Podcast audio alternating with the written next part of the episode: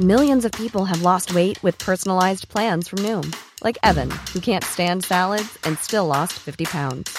Salads, generally, for most people, are the easy button, right? For me, that wasn't an option. I never really was a salad guy. That's just not who I am. But Noom worked for me.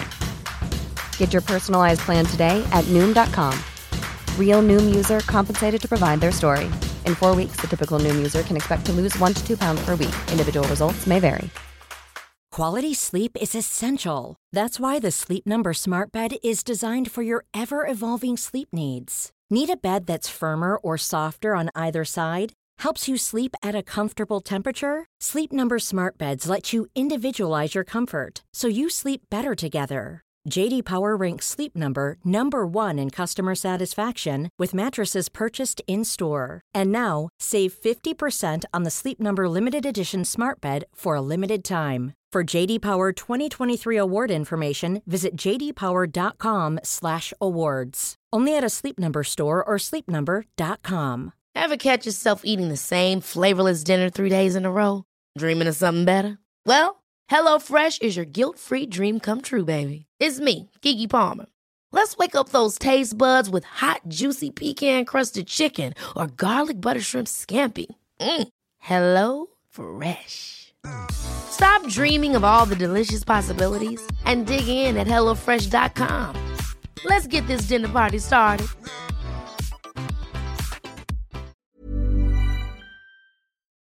År 1990 så ringer en man till ett försäkringsbolag för att lösa in den livförsäkring som fanns skriven på hans avlidna fru.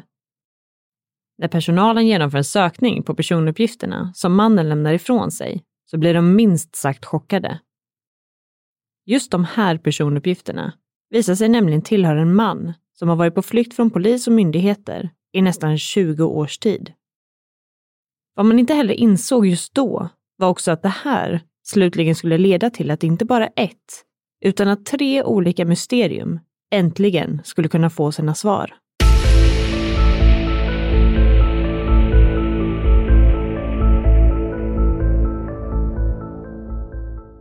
Hej på er och varmt välkomna tillbaka till en helt ny vecka och ett nytt avsnitt av Rysapodden. Och just den här veckan har vi lyckats få fram ett väldigt speciellt fall skulle jag ändå vilja ta och påstå. Det här är nämligen ett fall som innefattar en hel del olika saker. Bland annat flera mysterium som till slut får sin lösning och ett av dem efter mer än 40 år. Men utöver det så är det här också ett fall som handlar om både mord och kidnappning. Så det finns absolut en hel del information som vi ska försöka ta oss igenom i det här avsnittet. Ja, och vi vill även passa på att skicka med en varning innan vi sätter igång eftersom att vi dessutom kommer att ta upp saker som våld mot barn, inklusive sexuellt våld och sexuella övergrepp. Som vanligt så kommer vi absolut inte gå in på några grafiska detaljer, men fallet kommer oavsett att presenteras och vissa obehagliga detaljer kommer därför komma på tal. Så om man tycker att den typen av ämne är lite extra känsligt så kan man såklart bara ta och hoppa över det här avsnittet. Ja, för det är nog bra att vara mentalt förberedd för den här typen av ämnen eftersom att det inte är helt uppenbart utifrån själva namnet på avsnittet. Men som sagt så kommer vi inte att snöa in oss på några detaljer kring de här delarna eftersom att vi verkligen inte ser något syfte i att göra det. Så vi hoppas och tror ändå att det ska kännas okej okay för er att lyssna på och ta del av det här fallet ändå. Men det som vi ska prata om den här veckan är alltså ett fall som handlar om en hel del olika händelser och personer. Men framför allt om en man som heter Franklin Delano Floyd och jag tänker egentligen inte att vi behöver säga så mycket mer än så just nu och att vi helt enkelt låter det här avsnittet tala för sig själv.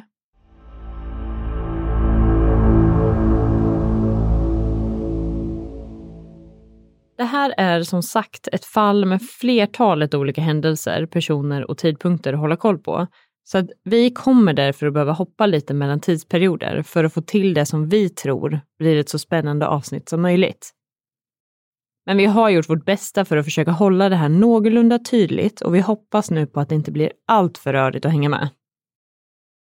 Men jag tänker att vi ska börja med att presentera det här fallet genom att bege oss till år 1975 och till delstaten Oklahoma i USA. Här skrevs nämligen en blond och blåögd liten flicka vid namn Suzanne Davis in på en skola. Hon föddes den 9 september 1969 och var vid den här tidpunkten sex år gammal och bodde tillsammans med sin pappa, Warren Davis. De bodde tillsammans i Oklahoma under ett par år och Susanne gick i skolan där tills det en dag väcktes vissa anklagelser gentemot hennes pappa Warren. Det var då en barnvakt till Susanne som hade anmält Warren för att han ska ha utsatt Susanne för sexuella övergrepp. Den lilla familjen flyttade genast därifrån och började om. Den här gången i delstaten Kentucky. Men vid det här laget så existerade inte Susanne längre. Hon hade nämligen fått ett nytt namn och hette istället Sharon Marshall och hennes pappa hette nu Warren Marshall. Sharon var en väldigt smart ung tjej och den lilla familjen flyttade ofta mellan olika städer och delstater. Men när hon kom upp i tonåren så studerade hon på Forest Park High School i delstaten Georgia. Hon var en social, utåtriktad och intelligent tjej som fick toppbetyg i skolan och drömde om att studera flyg och rymdteknik och att en dag kunna arbeta inom NASA. Det här var dessutom en helt rimlig dröm eftersom att hon fick ett stipendium för att kunna börja på universitetet Georgia Tech för att studera just flyg och rymdteknik efter avslutad skolgång. Utomstående noterade dock att Sharon var ganska hårt hållen hemifrån. Hon fick inte ha kontakt eller umgås med särskilt många vänner och de flesta dagarna så var hon tvungen att bege sig direkt hem efter skolan. Tyvärr skulle Sharons drömmar om att studera vidare och senare jobba på NASA inte slå in. Hon blev nämligen gravid med en klasskamrat under sitt sista år på high school. Och det här var någonting som hennes pappa Warren inte alls var särskilt glad över. Han valde först och främst att återigen lyfta Sharon från den tillvaro som hon nu hade landat i. Och de flyttade sen till Phoenix i Arizona så fort Sharon hade tagit sin examen från high school. Det här var år 1986 och Sharon var alltså vid det här laget 17 år gammal. Hon födde sedan en liten pojke som hon adopterade bort till ett par som bodde i Arizona. Två år senare, det vill säga år 1988, så sker en viss upprepning av händelser. För Sharon blev då återigen gravid och familjen väljer ännu en gång att flytta iväg. Den här gången bar det av till Tampa i Florida där Sharon och pappa Warren sen bodde tillsammans i en husvagn. Den 21 april 1988 så födde Sharon ytterligare en son som får namnet Michael. Den här gången så adopterades barnet däremot inte bort och Michael fick därför stanna med Sharon och Warren. Vid det här laget så skulle Sharon fylla 19 år och fick ansvar för att försörja familjen eftersom att Warren inte ansåg sig kunna arbeta ordentligt på grund av en ryggskada. I Tampa så började Sharon därför jobba på en strippklubb för att kunna försörja familjen. Och här så träffar hon senare på en kvinna vid namn Cheryl Ann Comesso som också jobbar på samma ställe. Och i och med det så kommer vi nog att göra vårt första hopp i tiden. För det är nämligen så att den här kollegan Cheryl kommer att spela en viss roll under det här fallets gång. Så jag tänker att vi lite kort kan ta och berätta om henne. Cheryl föddes år 1970 och växte upp i staden Brandon som ligger strax utanför Tampa. Hon hade flyttat till Brandon med sina föräldrar och sin bror när hon var åtta år gammal. Cheryl var en tjej som älskade att sjunga och dansa och hade även tävlat i en del olika skönhetstävlingar. När hon kom upp i tonåren så började hon däremot att skolka en hel del och rymma hemifrån. Hennes faster beskriver för tidningen Tampa Bay Times att Cheryl var en oerhört smart tjej, men att hon, som många andra barn och ungdomar, ville växa upp allt för snabbt. Cheryl började i väldigt ung ålder och jobba på strippklubben Dollhouse i Orlando och extra knäckte även på vissa andra strippklubbar för att tjäna ihop sina egna pengar. När hon hade fått ihop tillräckligt med pengar så valde hon att spendera sina besparingar på att operera in bröstimplantat. Cheryl hade nämligen en dröm om att jobba som modell för tidningar och magasin, som exempelvis Playboy. När Cheryl sen var runt 18-19 år gammal så började hon jobba på en strippklubb i Tampa, Florida. Och det var alltså här som hon träffade Sharon Marshall. Sharon och Cheryl blev snabbt vänner och umgicks en hel del tillsammans. Sharons pappa Warren var väldigt drivande i hennes karriär som strippa och brukade bland annat hjälpa till och fota både Sharon och Cheryl. Warren uppfattades också av omgivningen som en, eh, låt säga ganska udda typ av pappa. Han kunde nämligen besöka strippklubben där Cheryl och hans dotter jobbade. Inte för att se andra kvinnor som dansade, utan för att se sin egen dotter. Det här gick till slut så pass långt att ägaren till strippklubben förbjöd Warren från att besöka stället. Cheryl ska ha sett Warren som någon som kanske kunde hjälpa henne i sin dröm om en karriär som modell eftersom att han hade sagt att han hade kontakter inom industrin. Hon ska därför ha umgåtts med honom en hel del, även när inte Sharon var med.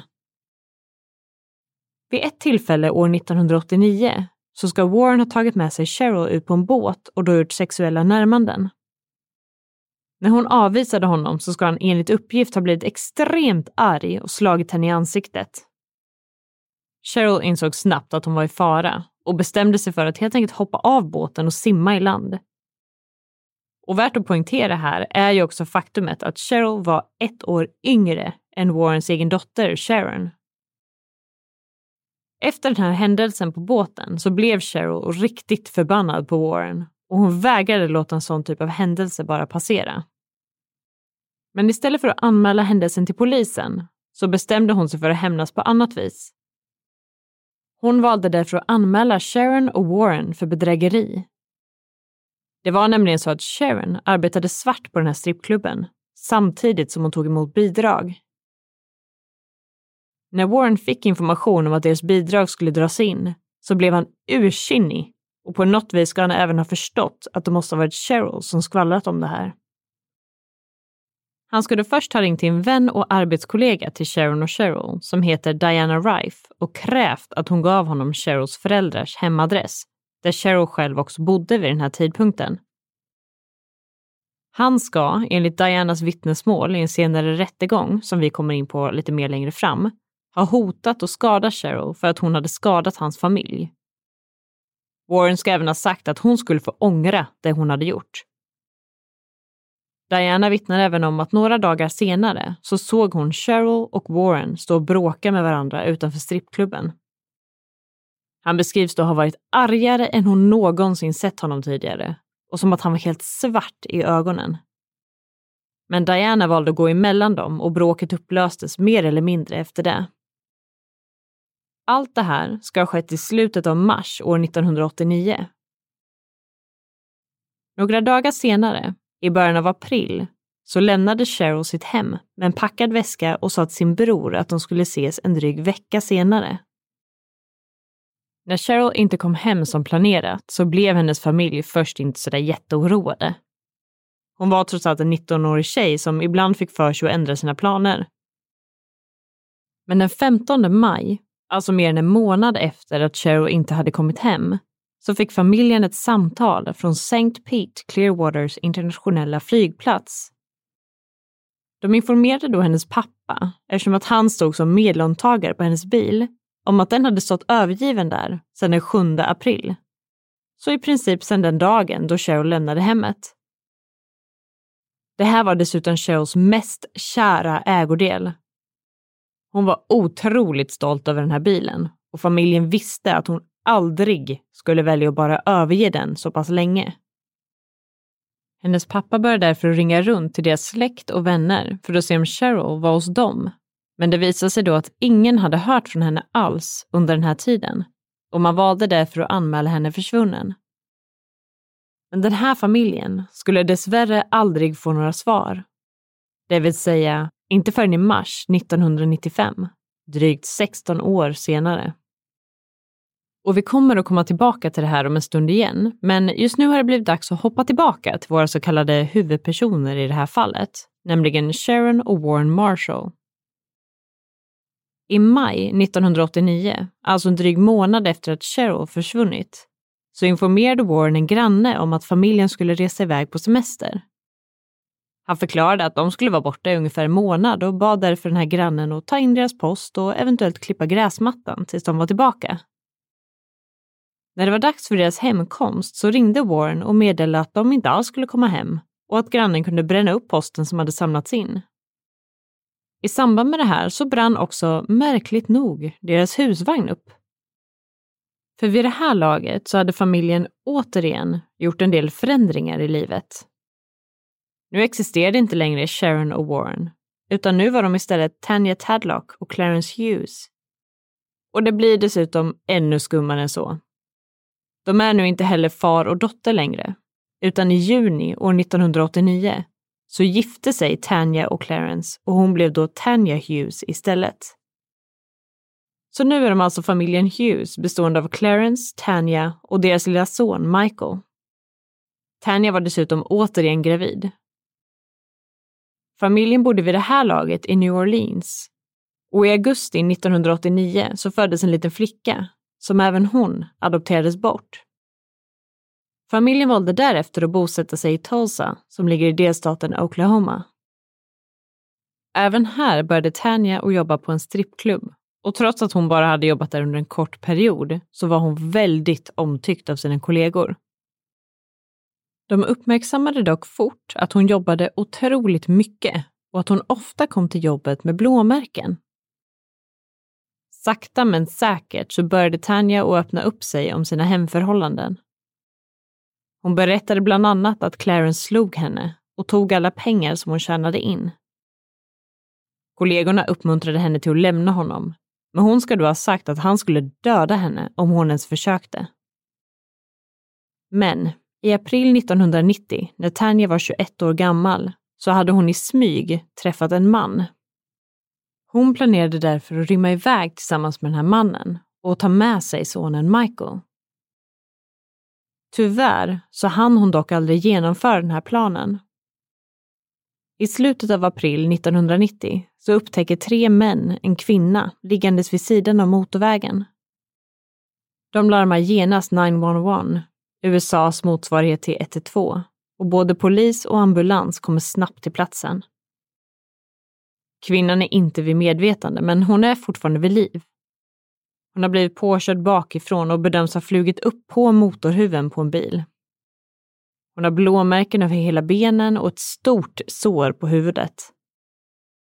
Kvinnan hade ingen identifikation på sig när hon hittades, men däremot så låg det massa livsmedel utspridda runt omkring henne.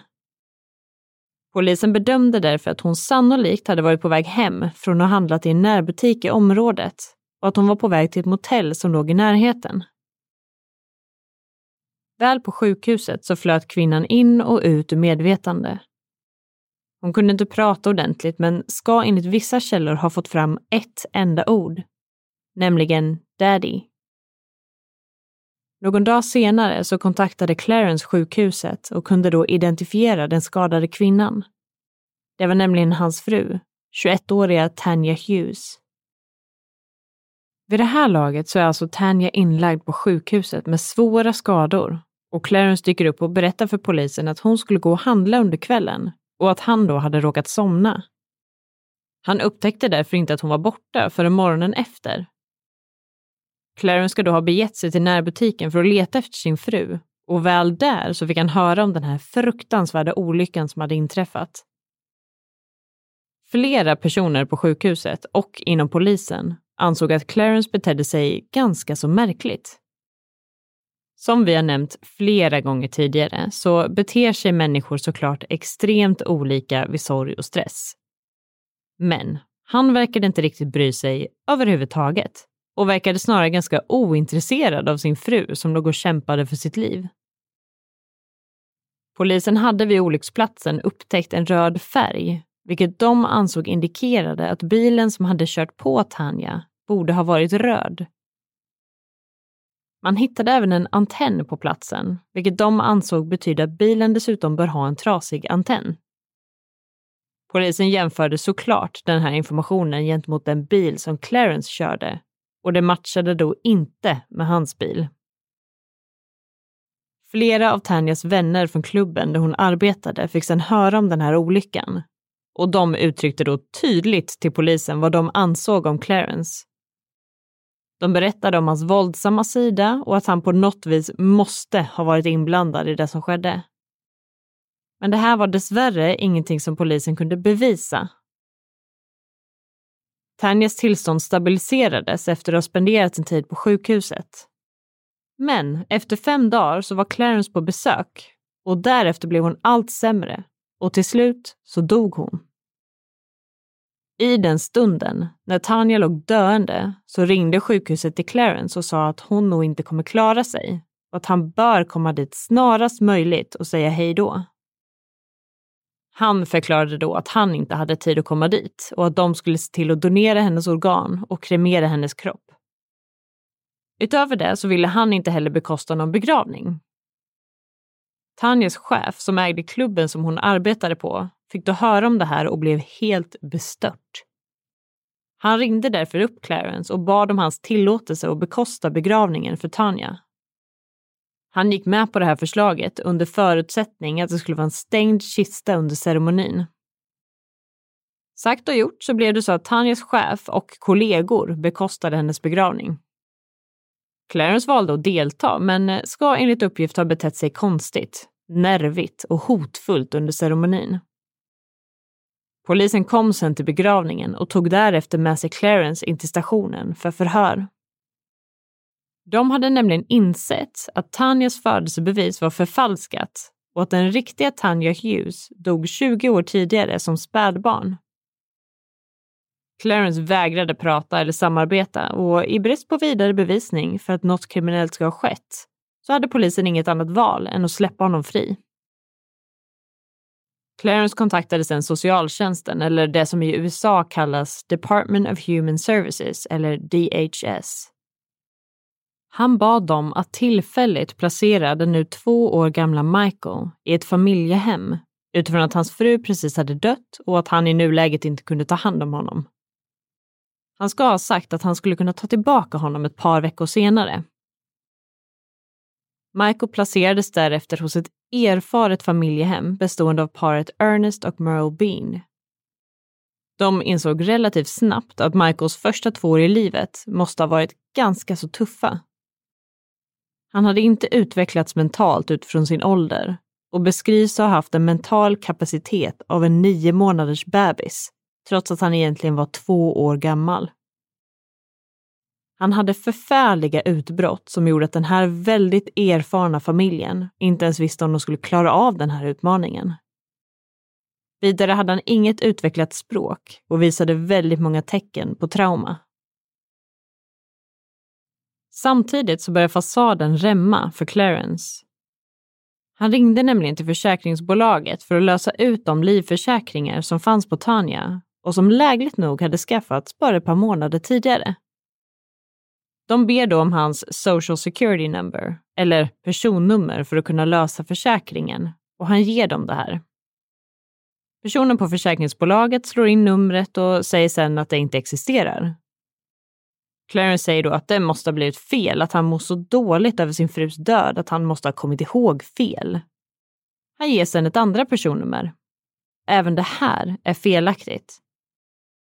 Clarence ger då ett tredje personnummer och den här gången får man upp en träff i systemet. Det här numret tillhör nämligen en man vid namn Franklin Delano Floyd. Och det här, kära lyssnare, är första gången som vi har ett korrekt namn på den här mannen under avsnittets gång. Personen från försäkringsbolaget bekräftar att personnumret finns och att de ska påbörja processen omedelbart. Därefter avslutas telefonsamtalet Personen från försäkringsbolaget kontaktar sedan direkt polisen. Franklin Delano Floyd är nämligen efterlyst och har varit på rymmen sedan 1973, det vill säga i 17 år. Och här tänker jag att vi får pausa vår historia och göra ännu ett hopp. Vi behöver ju nämligen gå tillbaka ytterligare i tiden för att ta reda på vem den här mannen faktiskt är. Så vi tar helt enkelt och kör en liten bakgrundshistoria om honom. Franklin Delano Floyd föddes den 17 juni 1943 i den lilla staden Barnesville i Georgia. Här bodde Franklin tillsammans med sin familj som bestod av hans pappa Thomas och hans mamma Della. Och utöver det så hade han också fyra äldre syskon. Den här familjekonstellationen blev dock inte särskilt långvarig eftersom hans pappa dog strax efter Franklins ettårsdag när han bara var 32 år gammal. Dödsorsaken var njur och leversvikt på grund av en längre tids alkoholmissbruk. Utöver pappans alkoholmissbruk så ska han också ha varit våldsam mot familjen. När han sen dog så ledde det här till väldigt dåliga ekonomiska förhållanden eftersom att Franklins mamma Della nu fick allt ansvar att försörja familjen. Hon kämpade med det här under cirka ett och ett halvt år men fick till slut lov att ge upp och alla fem barnen placerades inom en välgörenhetsorganisation som heter Georgia Baptist Children's Home. När man läser på deras hemsida så beskriver de själva sin verksamhet som en kristen vårdtjänst som erbjuder tjänster som ska främja barn, ungdomar och familjers andliga, fysiska och emotionella välbefinnande.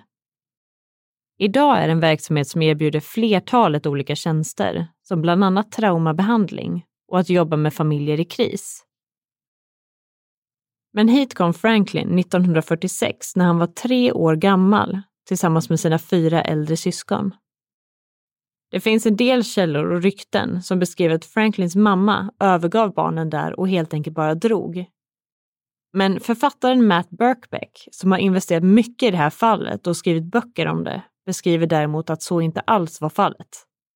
Utan att det var som så att för att kunna placera barnen inom den här organisationen så var de tvungna att vara föräldralösa. Och Della hade utifrån det här bara valet att avsäga sig sina rättigheter som förälder och även att gå med på att bara träffa barnen två gånger per år. Hon ska också, enligt Matt, ha kontaktat hemmet senare och uppgett att hon saknade sina barn och bad dem att få träffa dem mer kontinuerligt, någonting hon nekades. Så om den här informationen stämmer så känns det ju fruktansvärt tragiskt, både för henne som mamma men framförallt för de fem barnen. Och tyvärr så var det även så att det här hemmet inte alls var särskilt bra för Franklin. Han blev kontinuerligt mobbad av de äldre barnen för att han ska ha varit lite feminin i sitt sätt att vara. Han ska också senare ha berättat att han blev våldtagen med handtaget på en sopkvast när han var sex år gammal. Utöver att eleverna var på honom så var även personalen väldigt hårda i sitt sätt att uppfostra. Franklin ska bland annat ha blivit påkommen med att onanera när han var i tonåren och personalen ska då ha tagit hans hand och doppat ner den i kokande hett vatten. I tonåren så hamnade Franklin ofta i trubbel för att ha snattat eller bråkat med någon av de andra ungdomarna. Han fick till slut nog och rymde därifrån. Och då beslutade det sig om att han skulle få flytta hem till en av sina systrar vid namn Dorothy det här var år 1959, så att han var ju vid det här laget 16 år gammal. Och hans syster var nu vuxen och hade både man och barn. Den här boendelösningen fungerade tyvärr inte särskilt bra alls. Franklin hade ju vid det här laget utvecklat ett ganska destruktivt beteende och hans syster kunde inte hantera det, vilket ledde till att hon kastade ut honom efter bara ett par veckor. Dorothys man ansåg också bland annat att Franklin var farlig att ha i hemmet tillsammans med deras egna barn. Vilket man så här med facit i hand kan förstå och respektera, även om det till stor del var omgivningens fel att han blev som han blev. Men efter det här så beslutade sig Franklin för att han skulle försöka söka upp sin mamma Della. Han lyckades med det här, men fick då veta att hon hade tvingats in i ett liv av prostitution han ville ju dock göra någonting med sitt liv och fick därför sin mamma till att hjälpa honom skapa falska dokument som möjliggjorde för honom att skriva in sig i armén i Kalifornien. Det här gick inte vägen någon längre tid eftersom att han blev avstängd efter ett halvår när de insåg att hans dokument var falska och att han egentligen var minderårig. Efter det här så försökte Franklin återigen att få kontakt med sin mamma Della utan att lyckas och reste sedan landet runt som liftare och stal mat för att klara sig. Della dog sedan år 1968 utan någon vidare kontakt med sina barn. I början av 1960 så gjorde Franklin inbrott i ett Sears-varuhus i Kalifornien för att stjäla ett skjutvapen. Polisen var snabbt på plats och det blev en skottlossning som resulterade i att han blev skjuten i magen han överlevde däremot det här efter att ha blivit akut opererad och skickas därefter iväg till en institution för ungdomar under ett års tid. Och när han släpps därifrån år 1961 så har han vissa villkor att följa. Han bryter däremot ganska direkt mot ett av de här genom att åka till Kanada med en kompis för att fiska och han grips därefter på nytt. Och vid det här laget är Franklin drygt 18 år gammal. I mitten av 1962 så har Franklin tagit sig tillbaka till sina hemtrakter. Närmare bestämt så har han börjat jobba på flygplatsen i Atlanta. Under den här tiden så väljer han att kidnappa en fyraårig flicka från en bowlinghall för att därefter våldta henne i en närliggande skog. Franklin är vid det här laget alltså 19 år gammal. Han grips återigen av polis och döms år 1963 för kidnappningen och våldtäkt mot barn. Straffet blev att han skulle avtjäna 10 till 20 år på fängelset Georgia State. Domen för kidnappning hävs dock senare. Efter bara ett par månader i fängelse så lyckas Franklin fly när han är ute med personal för att göra någon form av ärende. Han flyr då till staden Macon i Georgia där han rånar en bank på cirka 6 000 dollar. Han har dock inte särskilt mycket tur här, för det visar sig nämligen att just den här banken har säkerhetskameror. Och på den här tiden så var kameror inte allt för vanligt och de som fanns var ju inte heller de bästa. Men man lyckas ändå med att identifiera Franklin utifrån kamerabilderna. Och det här var så pass ovanligt att det blev en stor medial nyhet. Så lite otur kan man kanske kalla det för Franklins del. Däremot var det ju tur både för rättsväsendet och för allmänheten. Men han greps alltså ännu en gång och fick ytterligare 15 år tillagt på sitt straff för det här rånet. Den här gången skickades han till Federal Reformatory i Ohio. Det här var inte ett trevligt ställe för Franklin och han blev kontinuerligt våldtagen av de andra intagna. Det gick till och med så pass långt att han till slut tog sig upp på fängelsetaket och hotade med att ta sitt eget liv om han inte blev förflyttad. Därefter så flyttades han runt ett antal gånger mellan olika fängelser.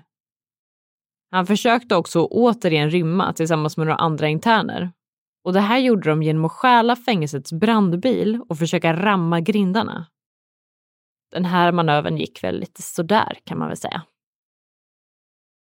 Året är nu 1968 och Franklin har hunnit fylla 25 år. Under sin tid i fängelset så har han också skapat en vänskap med en man vid namn David Dial. Det här var en relation som Franklin senare kom att utnyttja. Det var nämligen så att Franklin blev villkorligt frigiven i november 1972 och var sedan i ett så kallat halfway house under två månader. Halfway house är egentligen rakt översatt på svenska och heter här halvvägshus, vilket är en form av utslussåtgärd som finns inom kriminalvården. Det innebär rent krasst att en intagen får möjlighet att flytta ut i samhället igen, men bo i ett så kallat halvvägshus, där man är i ett kontrollerat hem, där den intagna kan få både stöd och tillsyn när man ska återanpassas till samhället. Men efter Franklins vistelse i halvvägshuset så hann det inte gå mer än en vecka efter det att han officiellt släppts på fri fot innan han återigen blev arresterad. Den här gången så hade han sett en kvinna vid en bensinmack, tvingat in henne i hennes bil och försökt att sexuellt utnyttja henne. Hon lyckades, som tur var, fly undan och han greps återigen. Franklin lyckades då övertyga sin gode vän David Dio om att han skulle betala borgen för honom eftersom att David vid det här laget hade blivit frigiven. När Franklin kom ut efter att borgen var betald så valde han att rymma. När han sen skulle inställa sig vid rättegången i juni 1973 så dök han alltså inte upp överhuvudtaget. Och i och med det här så blev han alltså en efterlyst person.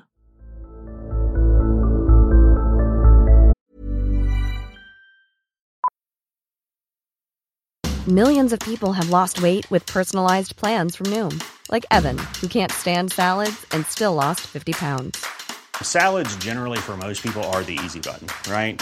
For me, that wasn't an option. I never really was a salad guy. That's just not who I am. But Noom worked for me. Get your personalized plan today at Noom.com. Real Noom user compensated to provide their story. In four weeks, the typical Noom user can expect to lose one to two pounds per week. Individual results may vary.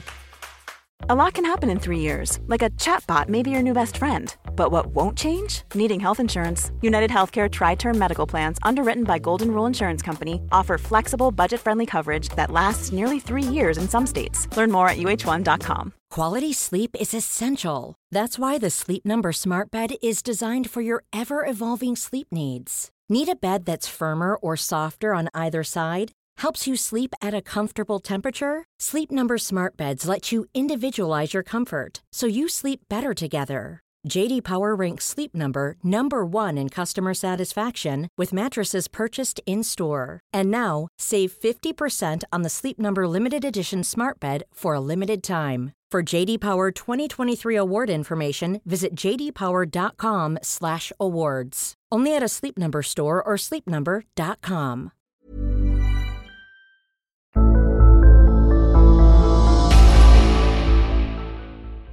Det var just den här efterlysningen som sen, 17 år senare, flaggades i samband med att Franklin försökte få ut livförsäkringen på Tanya. Men när polisens utredare väl insett vem det var de hade att göra med så hade Franklin redan försvunnit. De lyckades dock spåra och gripa honom runt sex veckor senare. Så tidsmässigt är vi nu återigen tillbaka till 90-talet och situationen är följande. Franklins fru, Tanya, dog år 1990 under ganska så suspekta omständigheter och sonen Michael har placerats i ett familjehem. Och man skulle ju kunna tänka att nu är allting klart och historien tar slut. Men tyvärr är det inte riktigt så, eller långt ifrån så om vi ska vara helt ärliga. Först och främst så placerades ju Michael i familjehem i början av maj 1990 och i samband med det här så insåg man också att han hade blivit försummad. Utifrån det här så valde staten att ansöka om att Michael skulle fortsätta bo hos det här familjehemmet långsiktigt. Och det här gjordes ganska snart in på placering, ungefär i mitten av maj. Franklin motsatte sig det här och hävdade att han var Michaels biologiska pappa och därmed ville behålla sina rättigheter som förälder. Domstolen valde att gå på hans linje i det här eftersom att han, för allt de visste, var Michaels biologiska pappa. Han fick därför börja betala underhåll och fick även möjligheten att träffa honom. Michael fick nämligen lov att besöka Franklin i fängelse, övervakat, en gång per månad. Men i samband med det här beslutet så bestämde man också att ett DNA-test genom blodprov skulle genomföras för att säkerställa att Franklin faktiskt var Michaels biologiska pappa. Det här var inte någonting som Franklin var särskilt motiverad till att göra och han ska till en början ha varit väldigt motvillig till testet. I december 1992 så meddelade domstolen att blodproven visade på att Franklin inte var Michaels biologiska pappa och all form av kontakt hävdes omedelbart. Det här överklagades av Franklin utifrån grunden att man inte hade hållit en så kallad evidentiary hearing. Det vill säga att det ska vara en förhandling i samband med sådana här typer av beslut, vilket då inte hade genomförts i hans fall. Han hade utifrån det inte fått möjligheten att fråga ut de experter som genomfört DNA-testet. Så i juli 1993 bedöms det hela till Franklins fördel. Han hade rätt till den här typen av förhandling och därmed hävdes domen och ett beslut fattades om att all kontakt mellan honom och Michael skulle återinföras i väntan på att den här förhandlingen skulle kunna hållas.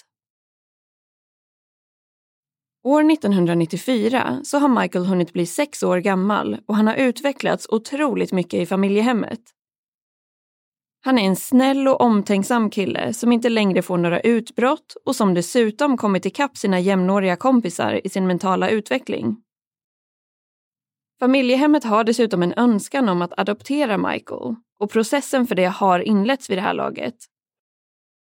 Men det finns fortfarande ett stort svart moln på himlen, nämligen Franklin. Han har nu kommit ut på villkorlig frigivning och fått jobb som vaktmästare i ett lägenhetskomplex och i och med anställningen så får han också bo där. Han kan därmed visa upp för domaren att han har både jobb och bostad och ansöker därför om att återigen få tillbaka Michael i sin vårdnad. Familjehemmet var dock inte jätteoroade över att det här skulle ske eftersom att de hade koll på hans historik.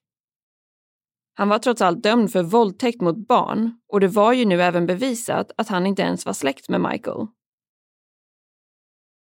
Förhandlingarna för DNA-provet var inbokade för den 23 september men Franklins plan om att påvisa att han nu är en stabil man som har lagt sin kriminella historik bakom sig fallerar i juni samma år.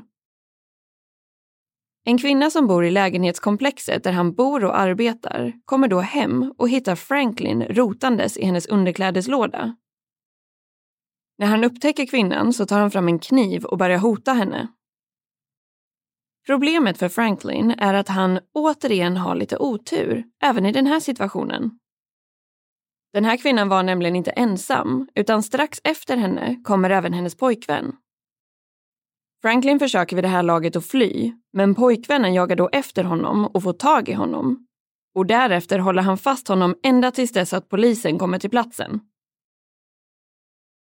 Som man kan förstå så miste ju Franklin både jobb och bostad ganska så direkt i samband med det här. Och utöver det så blir han också häktad.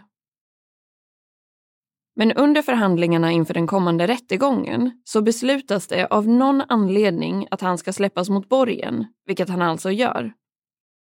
Och det här beslutet skulle senare visa sig få ödesdigra konsekvenser.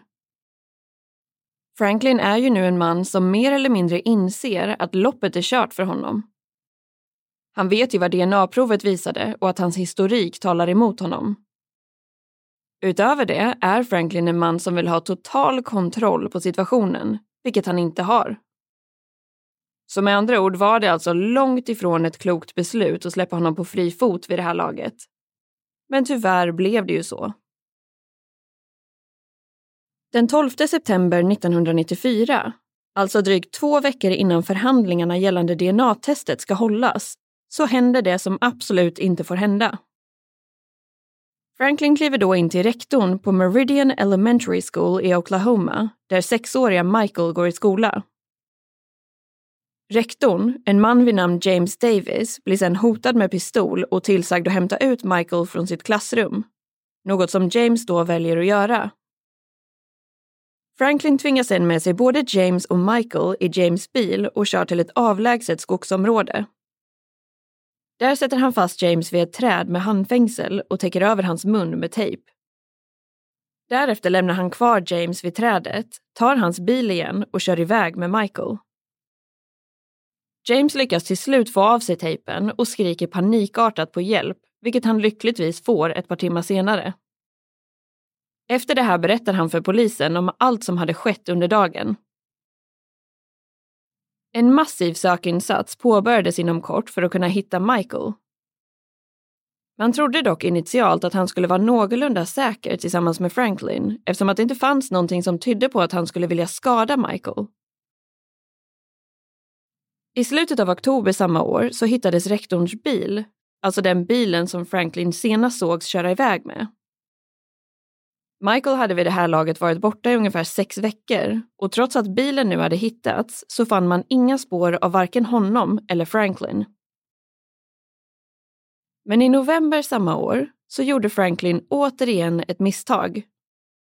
Han försökte då att återanvända ett av sina gamla alias, nämligen Warren Marshall. Det här visste ju dock polisen om, så i samband med att det här namnet användes så flaggades det och FBI blev inkopplade direkt. Franklin kunde då spåras till Louisville, Kentucky och han greps återigen av polisen. Men det fanns däremot fortfarande inga spår av Michael. Det fanns faktiskt inte någonting som tydde på att ett barn skulle ha befunnit sig i närheten av eller tillsammans med Franklin överhuvudtaget.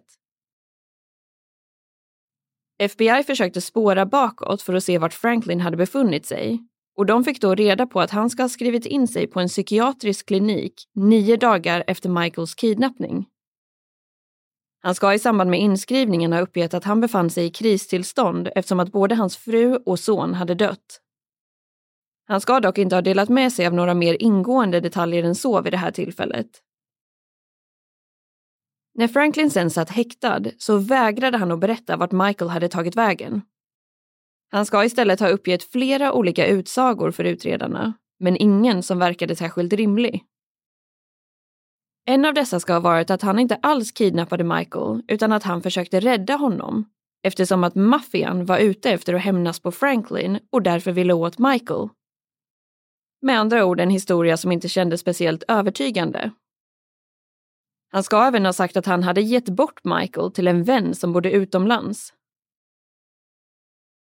En dag får dock FBI ett samtal från Franklins syster Dorothy hon är då väldigt upprörd och säger att Franklin hade ringt upp henne och att han ska ha sagt att han dränkte Michael i en sjö efter att han hade vägrat säga att han älskade honom.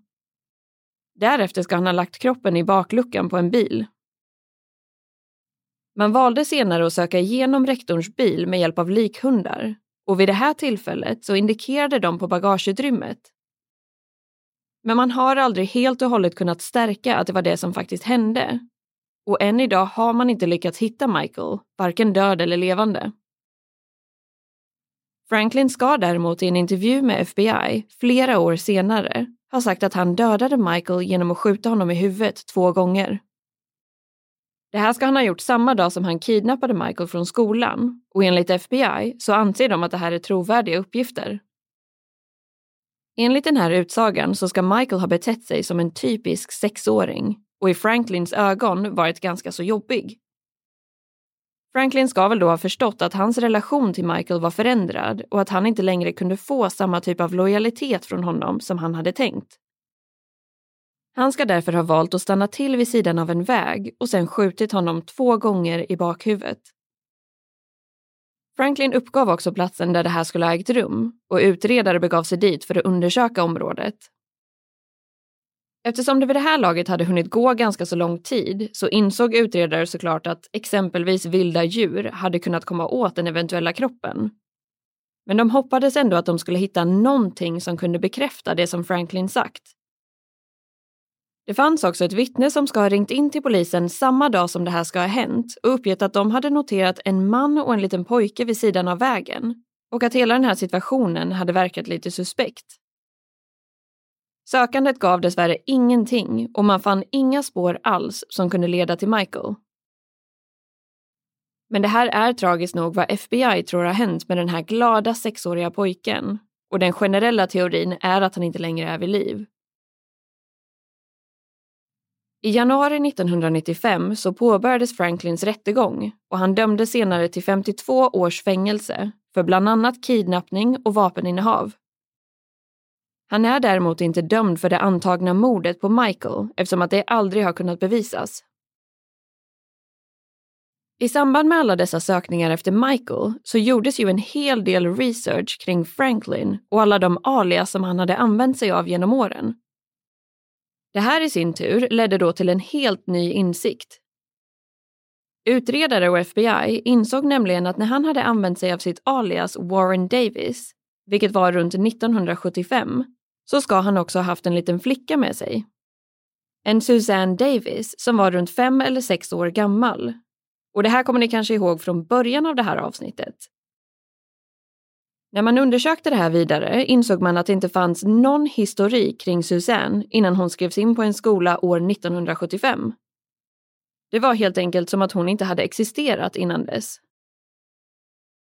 När man sedan jämförde bilder på Suzanne Davis med lilla Michael så insåg man snabbt likheterna.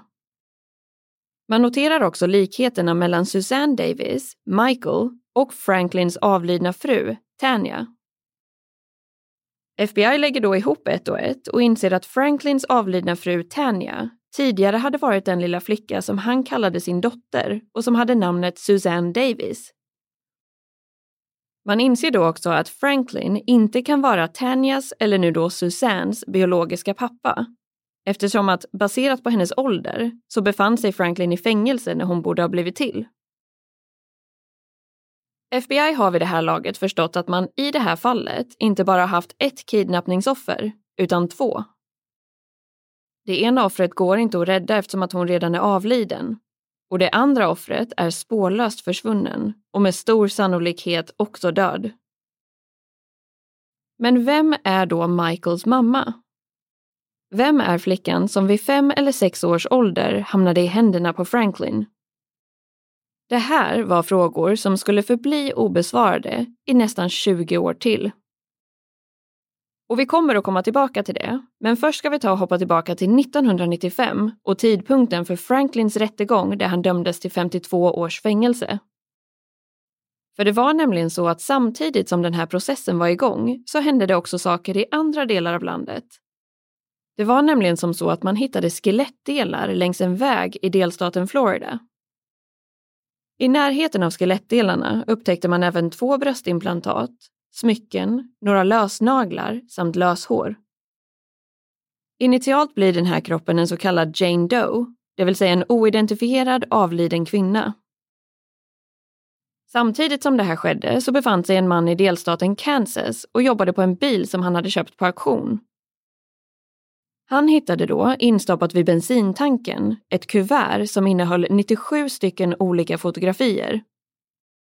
När han sen kollade igenom de här bilderna blev han helt förskräckt.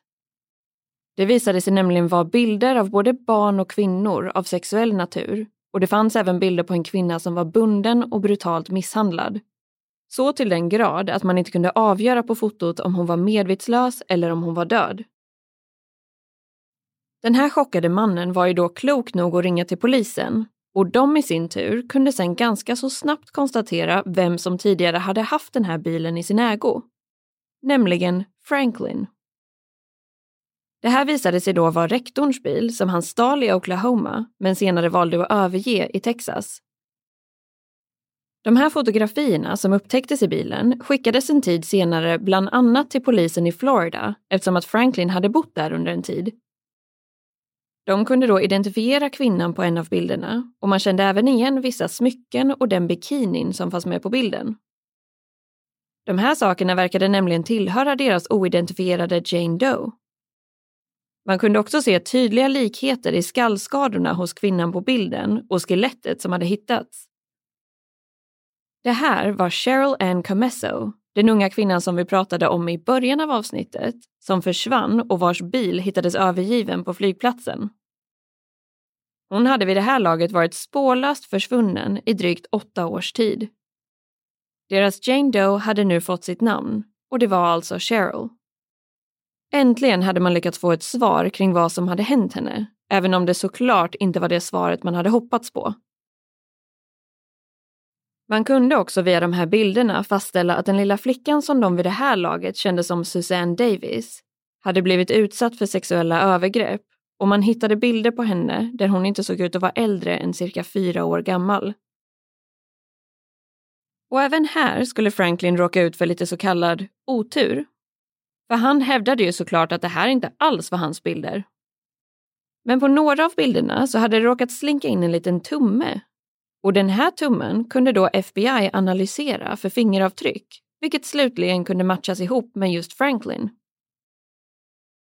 Utöver det kunde hans bekanta från den här tiden identifiera flera saker som syntes på bilderna, som bland annat möbler, och att rummen kunde matchas ihop med den husvagnen där Franklin hade bott under en period. Så i november 1997 blev Franklin än en gång åtalad, och den här gången för mord av första graden på Cheryl Ann Camesso. Han satt ju vid det här tillfället redan i fängelse för kidnappningen av Michael, men skulle därför transporteras till Florida för att kunna åtalas där. Inför rättegången bedömde en domare att Franklin behövde genomgå en psykiatrisk undersökning då hon inte ansåg honom vara kompetent nog för att kunna delta vid en rättegång. Det här var oerhört kränkande för Franklin och absolut inget han kunde tänka sig att gå med på.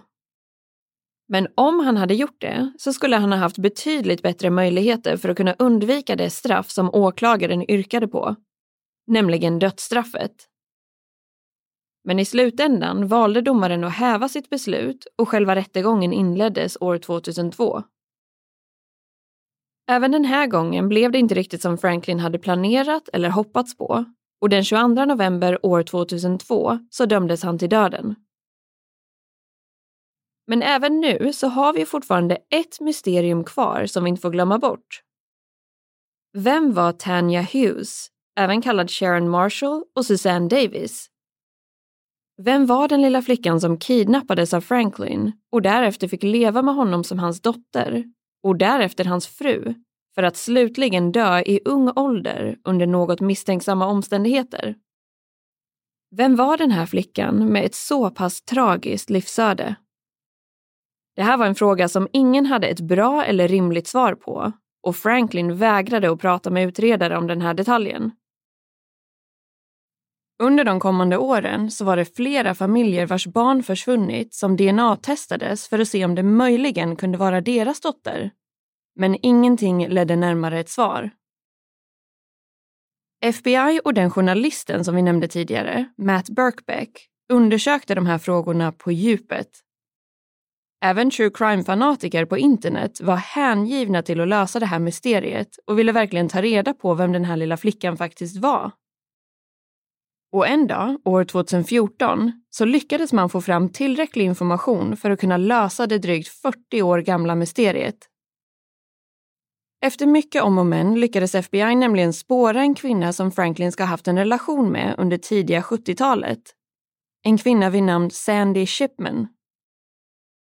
Som ni kommer ihåg så gick vi ju igenom Franklins bakgrund fram tills dess att han försvann spårlöst när han var efterlyst 1973. Nu är vi tillbaka där och hoppar dessutom fram ett år till 1974. Då befinner sig nämligen Franklin i North Carolina och lever under alias Brandon Williams. Och där träffade han Sandy Shipman, en ensamstående mamma som enligt vissa källor ska ha varit prostituerad. Hon hade tre barn och var vid den här tidpunkten gravid med sitt fjärde. Alla hennes barn var döttrar. Den äldsta var Susanne som var född 1969 och alltså fem år gammal vid den här tidpunkten. Sen hade hon Allison som var född 1971 och var tre år gammal. Samt Amy som var född 1972 och alltså var två år gammal. Sen hade Sandy som sagt även ett fjärde barn på väg och det här var en pojke. Den äldsta dottern, Susanne, hade däremot en annan pappa än sina två systrar och sin blivande lillebror. Hennes pappa var Sandys första make, Cliff Sevakis, och Susanne hade därför hans efternamn.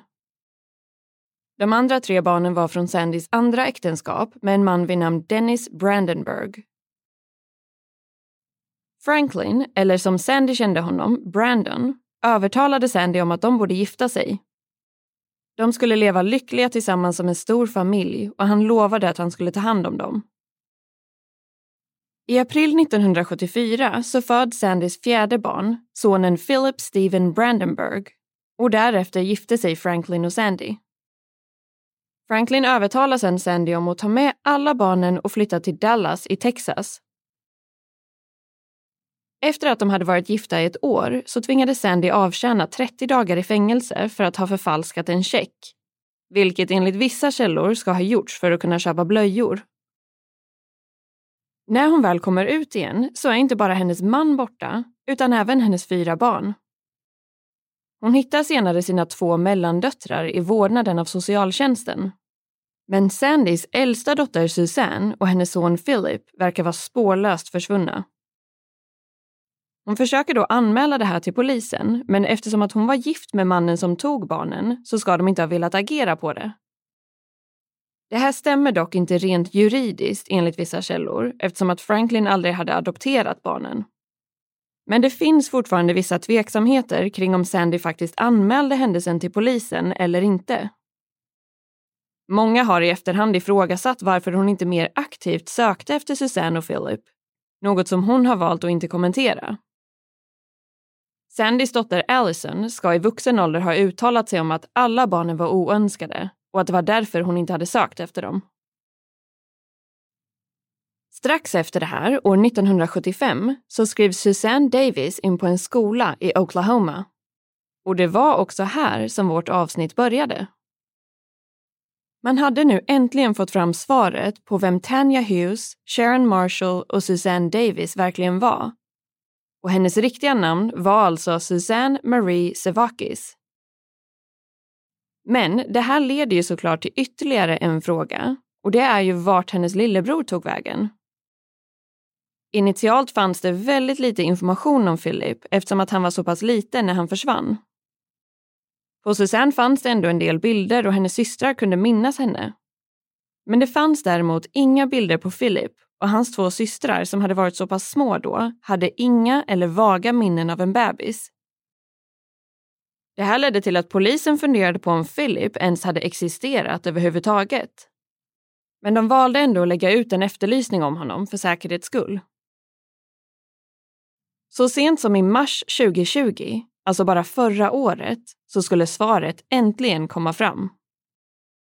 Och det finns två olika versioner om hur det här uppdagades. Men det var som så att det fanns en 45-årig man vid namn Philip Steve Patterson.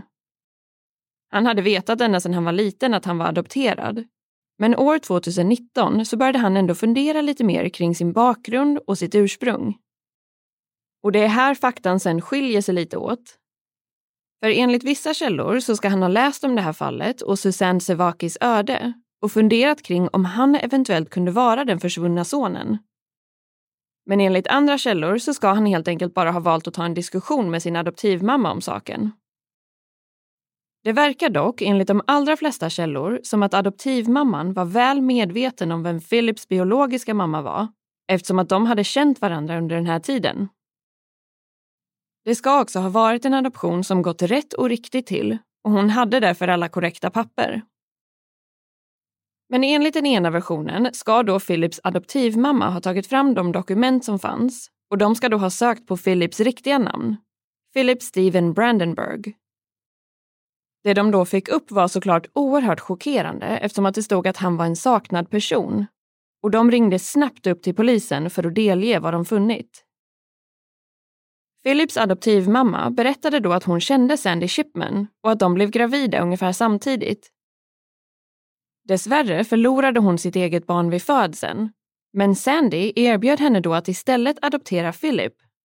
Något som hon då blev överlycklig över att få möjligheten till.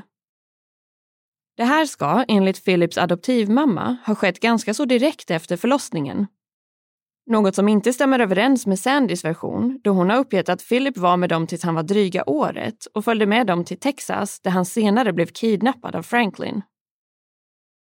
Philips adoptivmamma kunde däremot stärka sin historia eftersom att hon såklart hade tagit massor av bilder på Philip under hans första år i livet. Och Philip gjorde senare ett DNA-test som bevisade faktumet att han faktiskt var den försvunna bebisen, Philip Steven Brandenburg, Sandy har valt att inte kommentera det faktum att versionerna skiljer sig åt och varför hon gav en annan utsaga än vad som faktiskt hände. Men efter drygt 45 år så har alltså alla sanningar och hemligheter äntligen kommit upp till ytan. Sanningar om kidnappningar, mord och andra fruktansvärda händelser. Allt på grund av en man, Franklin Delano Floyd, han är i nuläget inte dömd för morden på varken Michael eller Suzanne, men utredningen kring båda de här fallen är fortfarande pågående. Franklin är idag 78 år gammal och sitter på death row vid anstalten Florida State Prison i Rayford, Florida. Här har flera av USAs mest ökända seriemördare fått sina dödsstraff utförda. Matt Birkbeck, journalisten och författaren som varit otroligt investerad i det här fallet, lyckades senare spåra Susanne Sevakis dotter Megan som hon adopterade bort år 1989. Tillsammans gick de ihop med andra levande släktingar till familjen och bytte ut gravstenen där det stod Tanya Hughes. Hon fick alltså till slut återigen bära sitt riktiga namn, Susanne Marie Sevakis. Megan ska också ha meddelat att hon var gravid och att hon hade för avsikt att döpa sin son till Michael efter sin storebror som hon tyvärr aldrig fick chansen att träffa.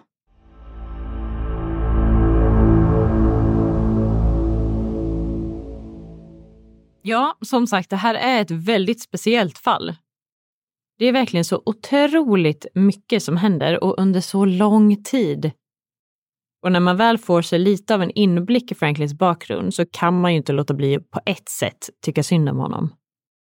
För om han nu hade haft andra förutsättningar i livet så kanske saker och ting hade sett väldigt annorlunda ut för många av de personerna som hade oturen att stöta på honom senare i livet.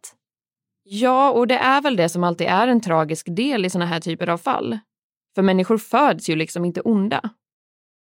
Sen är det ju klart att det kan finnas genetiska saker som skapar förutsättningar för det.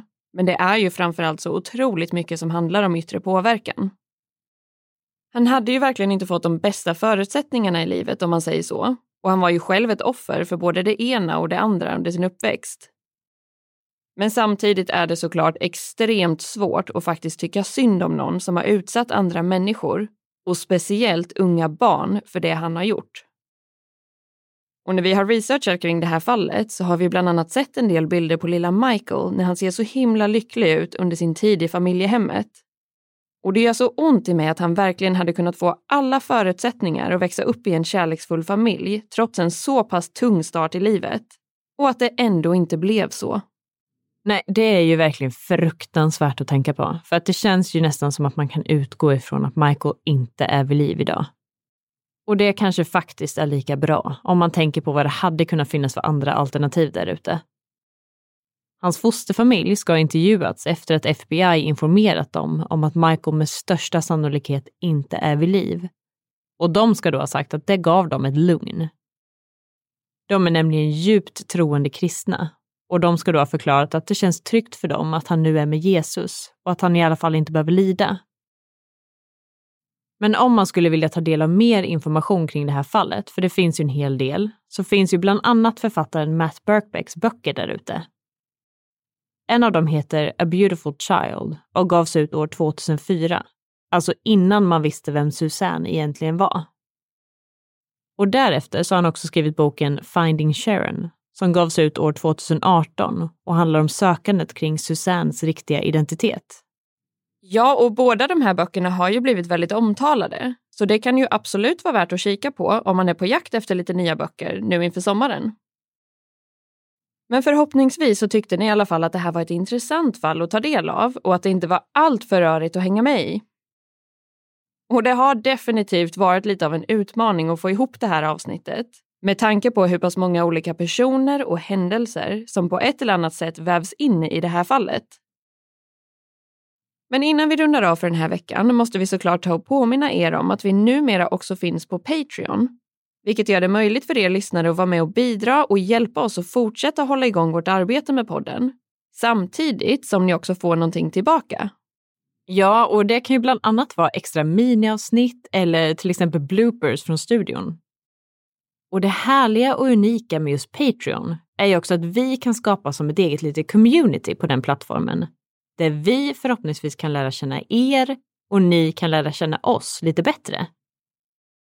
Så om ni är intresserade av att vara med och bidra på något sätt till podden och att hänga med oss på den här resan så är det bara att ni kikar in på patreon.com rysapodden.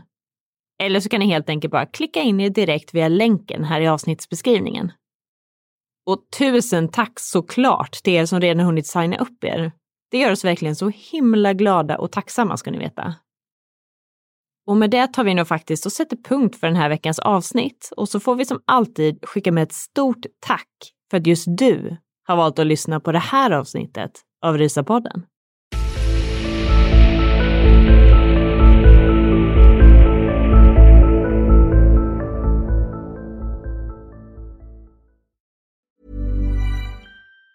Planning for your next trip? Elevate your travel style with Quince. Quince has all the jet setting essentials you'll want for your next getaway, like European linen, premium luggage options, buttery soft Italian leather bags, and so much more. And it's all priced at 50 to 80% less than similar brands. Plus, Quince only works with factories that use safe and ethical manufacturing practices. Pack your bags with high-quality essentials you'll be wearing for vacations to come with Quince. Go to quince.com slash trip for free shipping and 365-day returns. Hi, I'm Daniel, founder of Pretty Litter. Did you know cats tend to hide symptoms of sickness and pain? I learned this the hard way after losing my cat, Gingy. So I created Pretty Litter, a health monitoring litter that helps detect early signs of illness by changing colors, saving you money and potentially your cat's life. Pretty Litter is veterinarian developed, and it's the easiest way to keep tabs on your fur baby's health right at home. Go to prettylitter.com and use code ACAST for 20% off your first order and a free cat toy. Terms and conditions apply. See site for details. Hold up. What was that? Boring. No flavor. That was as bad as those leftovers you ate all week. Kiki Palmer here, and it's time to say hello to something fresh and guilt-free. Hello Fresh. Jazz up dinner with pecan-crusted chicken or garlic butter shrimp scampi. Now that's music to my mouth. Hello Fresh. Let's get this dinner party started. Discover all the delicious possibilities at hellofresh.com.